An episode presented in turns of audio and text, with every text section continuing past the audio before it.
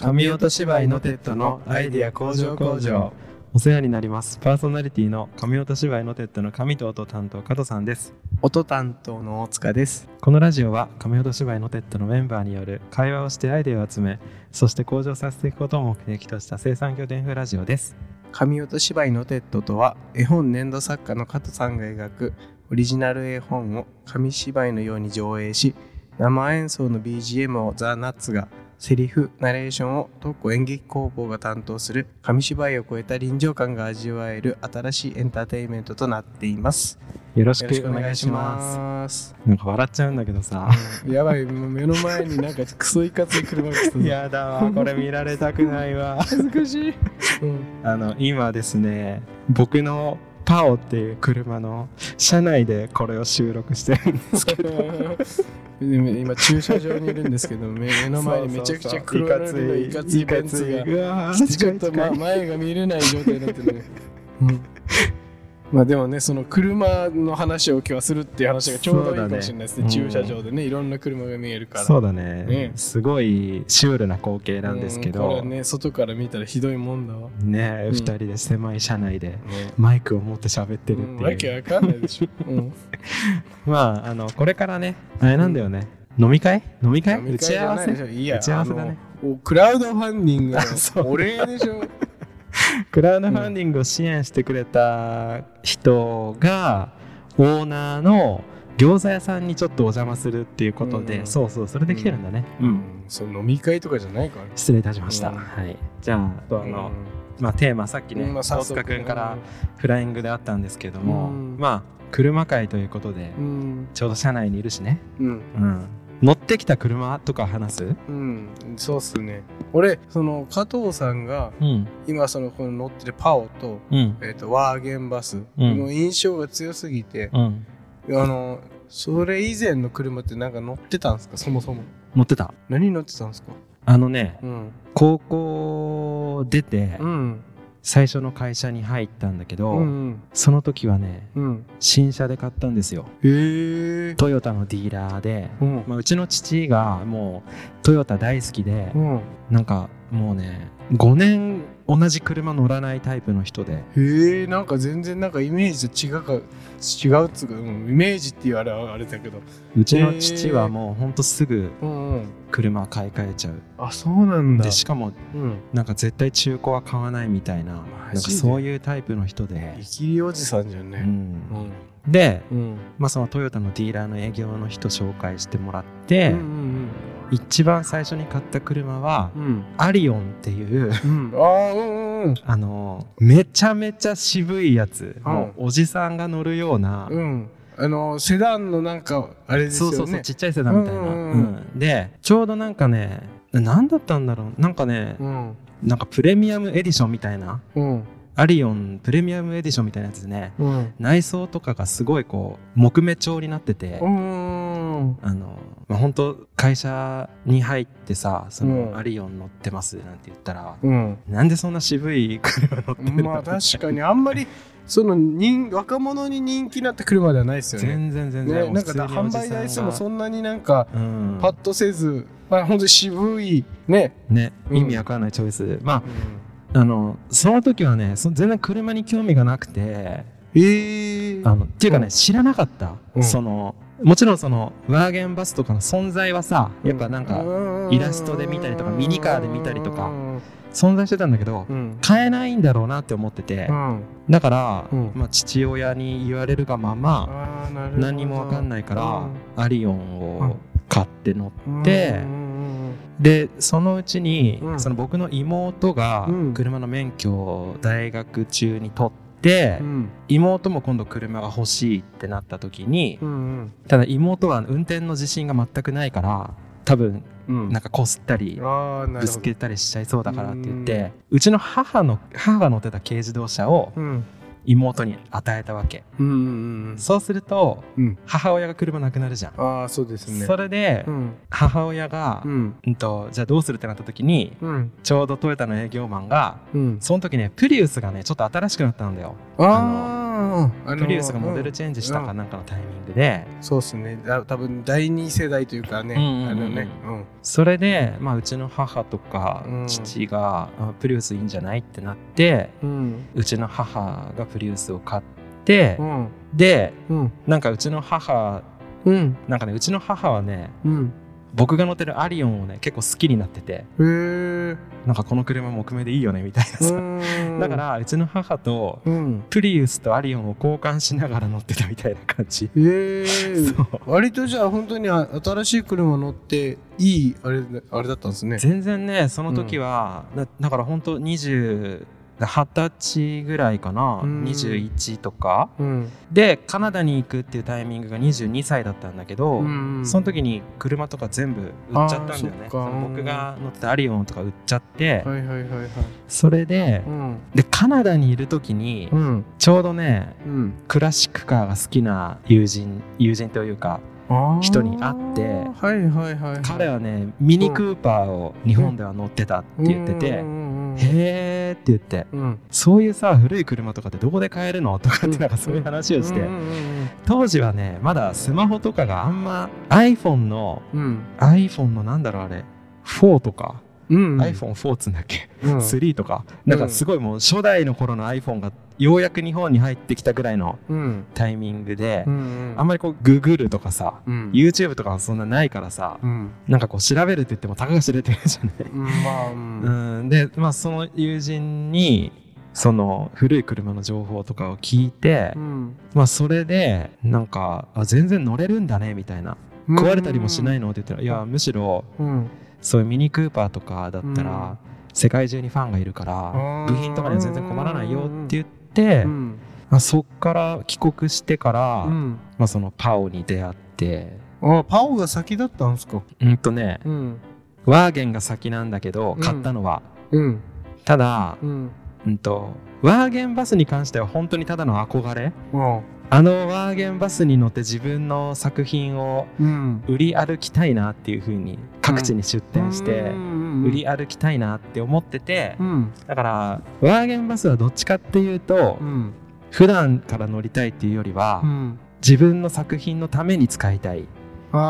仕事のために使いたいっていう感じ。まあ仕事道具の一つそうだね。仕事道具の一つという感じでワーゲンを最初に買ってうんでお金がだんだん溜まってきてうん。ちょっとワーゲンバスを普段普段使いに通勤とかに使うのはちょっとしんどいので、うんちょっともう一台何か欲しいなって思った時に、うん。うんまあ、日産パオに出会ってあでパオ乗ってるって感じかな。でも多分やっぱ18とかでそういううんアリオンとかを選んだっていうのはやっぱりこう自分の潜在意識の中であんまりこうスポーティーな車とかあの、うん。現代っぽいのは多う分んもともと多分ね、うん。趣味じゃなかったんだろうなっていう気がする。うん。多分そういう方がモチーフの。うん。うん。いいなっていうのあったんだと思う、あうん。ーなるほどね。まあだからそんなにだから乗り換えてはいない。だ正直自分の意思で買ったのはそのアリオンと、うん。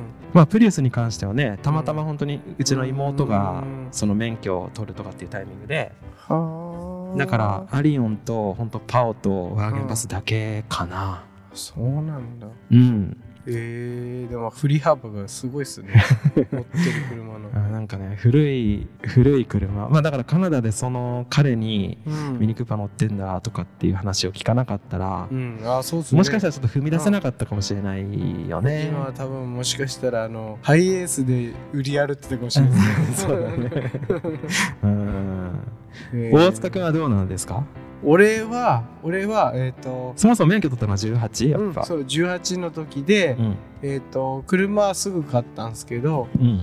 そうその時に買ったのがえっ、とクラウントヨタの。クラウン？そうでえっ、とその時ってえっ、とまああの17系とか20系って言われるクラウンがまあ出てたんですけど、はい。そうその時その17系っていうクラウンの全部真っ黒にこうオールペンされてるあのやつを買ったんですよ。もうとにかく真っ黒い車が欲しくて真っ黒いセダン、それはうん、さっき僕らの目の前にそうそうそうそうそうそう。そうみたいうああいう感じ。ああいう感じがよくてまあその当時ってなんかこうビップカーみたいなのが流行ってて。てたね。そう流行ってた流行ってた。クラウンセルシオ、はいはいはい。シーマねあのああいう感じのところうん。が流行ってて、そう。うん。だからまああの純粋にかっこいいなと思ってうん。そう買ったんですけどまあすごい17系のクラウンはよくできてたっすよやっぱり。あのすごい高いんじゃないの？いやでもそうまあまあ当時で言ったらちょっと高かったですけど、まあいうん。ね、今となっても全然古い車だからあれだけどやっぱりねあの当時のそのクラウンってあの20系とかその後とかももちろんいい車なんですけどうん。17系とかその前とかやっぱりあのバブルの頃に設計されたで作られてるからあの本当にあの部品とかその車にかかってる予算が多分違うんでしょうね、あのはいはい。はいすごい本当にいい車だと思います。今でも乗り心地が本当に快適で。そうだよね、うん。セルシオとかってめっちゃなんかそう。日本車の到達点とかあってそうそう。よく言われたりそうそうするもんね。本当に素晴らしい車だったと思う、うん。あのへ時代のセダンは本当にちゃんとお金かけられてて。そんなのをさうん。18とかで乗っちゃうとさ、うん。次の車なんかどうなんですか？そう。で次の車 まあそれもまあ3年ぐらい乗ったんですけどうん。まあ、やっぱりねなんかこうその頃の3年ってね10代から20代前半の3年って結構長くて、はいはいはい、ね、やっぱり趣味もいろいろ変わって。うん、で次俺買ったのが、えー当時その出てたロードスター松田ロードスター。のロードスター。それはもうあの新古車って言えばいいのかな？なんか試乗車上がりみたいなやつ。あーあんまり走行距離もあそうそうそう。なく。あのっていうのがあのそれ買った当時そのまあそれもそのなんて言えばいいんだろうな。その時出てるプレミアムパッケージみたいなはいはいはいはいはい、うん、なんかそうあの限定車みたいなやつで出てたんですけど、そう。あのどうしてもその真っ赤な真っ真赤なっ赤なロードスター、まあ要は真っ赤なツーシーターのオープンカーを乗りたかったんですよ。どうしてもこの間ねはい。ちょうどうちのカフェにね、はい。真っ赤なツーシーターロードスター来たよ。あマジですか？しかも女の人が運転しててはい。めっちゃかっこよかった。そうあれね。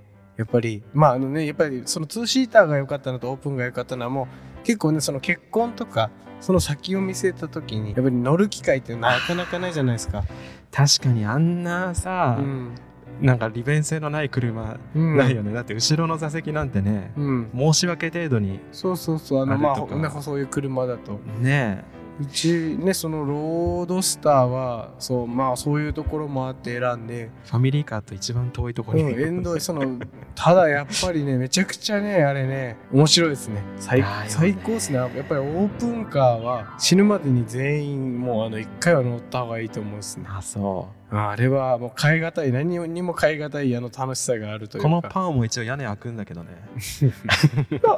オープンっていう。キャンバストップって、そうでやっぱりあのね子供たちから手と手とかめっちゃ振られるっすね。だよね。そうオープンにしてあのサングラスかけてそうあのねいきり散らして走ってるとそうなんかねこバスの子供とかがめっちゃ手振ってきたりとかして。であの多分ねあの俺らとか大人とか車が詳しい人から見るとあロードスターだってなるんですけどうん。多分そう知らない人とか子供が見ると多分その外車とかに見えるんでしょうねきっと、その分からないから、うんうん。うん。そうだからそういうまあそれこそ全然ねあの車としての格が違うんですけどそのポルシェとか、はいはいはい、はい、とそういうのと大して変わらずに多分見えてるでしょうね。だからすごいその手を振られたりとか。しかもまた赤っていうのもいいんだろうねあそうそうそう、ね。多分それもあるかもしれないですうん。目ね立つからね。そう。でまあそんなわけでまああれを乗ったわけですよ。ロードスター。ロードスター。でまあ結婚してまあ子供もできたんであのオデッセイに乗り換えたんですよね。ああ、うん。ちょうどあれだね。うん。僕とそうそうそう塚君がちょうど会社でかぶってた時期に乗っうん。そう。うん。それもあってそこでえっ、となんだっけのオデッセイに乗り換えて乗ってたね、まあオデッセイは本当になんか間に合わせで買ったような感じで。でもさ、うん。あのオデッセイはさ、うん。結構走ってたよね。うん。評判高かったんじゃなかったっけあのオデッセイ。そうあのオデッッセイはあのすごくあのよくできてて。ね。何が良かったっていうとあのまあ当時出出たてのその出始まった時のそのオデッセイってうん。やっぱりそのああいうミニバンみたいな、あの要はあのたくさん人が乗れるうんうんうん。車の中ではスライドドアとかを採用しないことでこう車高をこう低くこうん。うスポーティーなデザインにしてたんですよね。で俺が乗ってたあの方とその次までは結構そのあれを継承してたんですけど、うんうんうんうん。それ以降からは結構もうずんぐりむっくり今ねまたなんか車高高くなってね。ちょっとううんーん。って感そうじそうだからオなん。だけどデッセイがこうもともとあのね売り出してたその利便性プラスこうスポーティーさみたいなのが、もうなかなかちょっとね両立しなくなってきたっていうのもあってでもそうあのモデルはすごい、うん、なん。か売れてたっすよね。であとデザインも結構あのかっこよかった、ね、うん、かっこよかったあの古く感じなかったというか、うん、内装もだし、うん、今でもなん。か通用するん。じゃないかぐらいのすごくいいデザインだったん。ですけど、うん、まあなんだかんだでねやっぱりあのー、金がやっぱりかかるんですよね。排気量もあるし。そう、うん、でそこまで実際に人も乗せないしだからもうちょっと小さくてもいいかなっつって今度あのベンツの B クラスに変えたんですよ。そこでまたベンツに行くのがまたすごいんだけどね。ベンツに変え B クラスに変えて、はい、でまあベンツの B クラスはまあちょうどいいサイズ感だし車格もだしな中もまあ言ったらあのちょっとした SUV ぐらいの広さと車格だったんで、すごくあの良かったんですけどまあベンツもベンツで面倒くさいっつまああの廃屋だし、ね。うん、そうで一応まああのねすごく高額な部品交換とか乗ってる間は結局なかったからよかったんですけどやっぱりあの一回ディーラーとかに持ってってつまんないあのあれを故障っていうか、うん、あの部品がなんか劣化で爪みたいなの外れてパカパカしちゃってるやつを直してもらおうとした時とかすんごい金額。あそうなんだ、うん、あの見積もりが出てきたから。そうあのその辺にある車屋行ってあの聞いたらタダで直してくれたっていうオチがあるんですけどまあそうあのお金っていうかちゃんとねあのそういうのを分かってないとすごくお金がかかっちゃう車なんだなっていうのは。まあディーラーはね、うん、そうやっぱりダメっすね。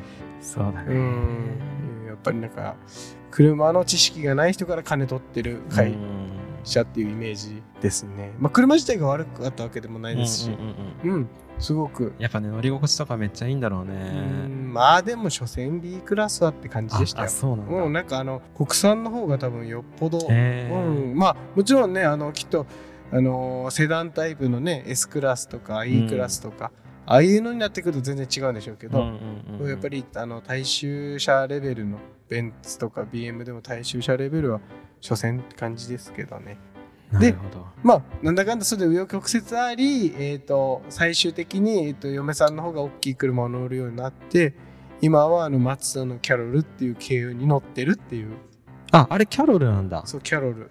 そうあのー、鈴木のアルトのあの OEM で、はいはいはい、はい、そうあのー、全く同じなんですけど名前だけキャロルに変わってて僕の中の松田のキャロルはもう旧車しか浮かばない、ねあれ可愛いよね。可愛いやつ、うん、そうなんだ、うん、まあでもね大塚君はねもう家族がね、うん、子供も2人いるしまあちょっとしばらく好きな車とかには乗れないかもしれないんだけどちょっと最後に聞きたいのが、うん、なんかもし今後、セカンドカーを持っていいとかさもしあの、そういうことになったら、どんな車乗りたいとかあるの？俺はもうあのスーパーセブンってわかります？わかるよ。俺スーパーセブンだけはあの死ぬまでに絶対一回乗ろうと思ってるんですよ。あれは絶対に欲しい、うん、あの僕ね結構あのクラシックカーの集まりみたいなのに呼ばれることがあって、行くんだよ、うん、たまにねたまに行くんだけど、うん、めっちゃいるよスーパーセブン乗ってる人。マジでスーパーセブン。あれイギリス？イギリスえっとねあのスーパーセブンって結構いろいろなメーカーから出してるんですよ。あのケーターハムとかあのバーキンとか。いろいろあるんですよ。その各種メーカーがあって。マジでゴーカートみたいなやつでしょ？そうそうそうそうそう、ね、でそう。もうあの車だけはそうあのねずっとあのこれはもうスポーツカーっていうかあのツーシーターオープンを買おうか悩んだ時に、うん、やっぱり選択肢の一つにあったんですよね。でそこでやっぱり諦めた。あれってなんかもうオープンがデフォルトじゃないですか。そうだよね、うん、雨降ったらどうするオプションで屋根つけるみたいな感じじゃないですか。だけどあれだけはねあの本当にセカンドカーに乗るんだったらそうあのなんかそういうフェラーリとか、うん、あのランボルギーニとかああいうああいうのじゃないです。俺が欲しいのはそう、ね、スーパーセブンもうあれだけは本当に絶対多分死ぬまでに絶対に1回は買いますね。走る楽しみとかそっち系に振っちゃってる感じだよね。そうですそうです、はいまあ、それで言うと僕はね、うん、あのまあ、基本的にこのパオと、うん、あとワーゲンバスを手放すつもりはもう全くなくて、まあ、全く、うん、まあワーゲンバスに関しては絶対手放せない。パオ。パオはたまにちょっと揺れる時があるんだけど、パオ売って別のものを乗ってもいいかなみたいな。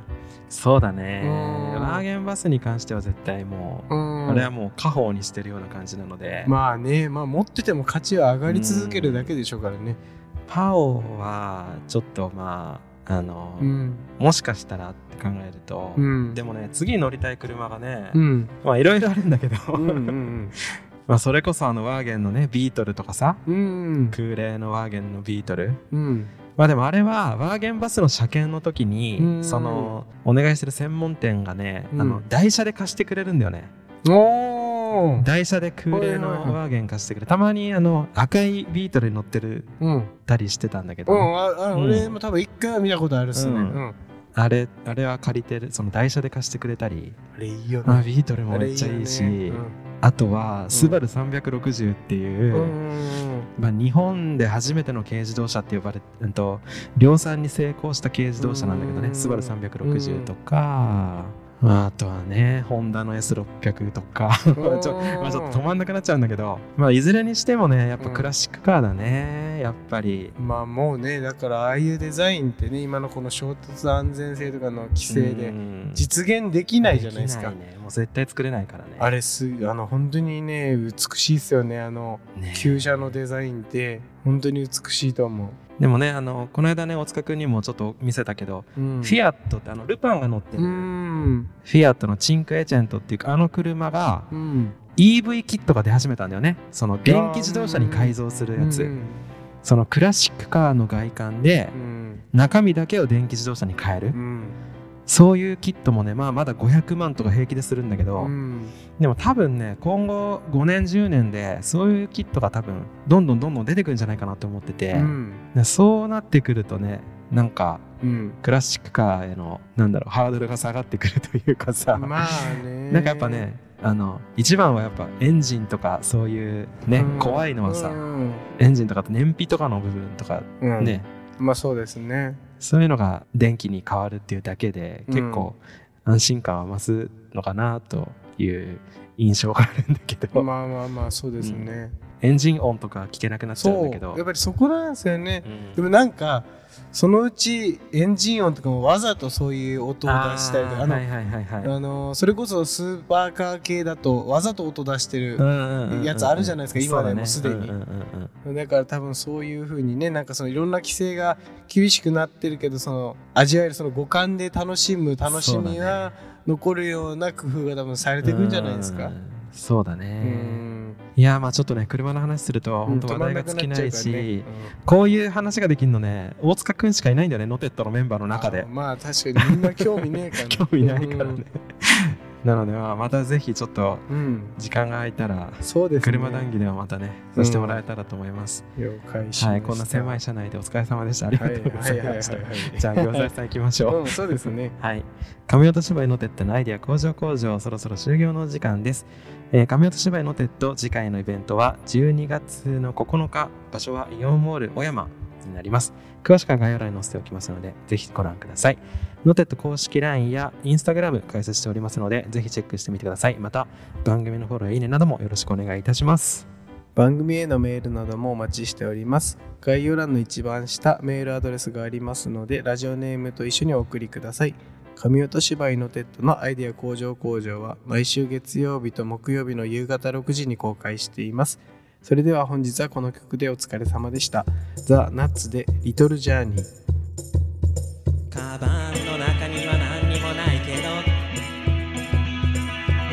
君の帽子は忘れてない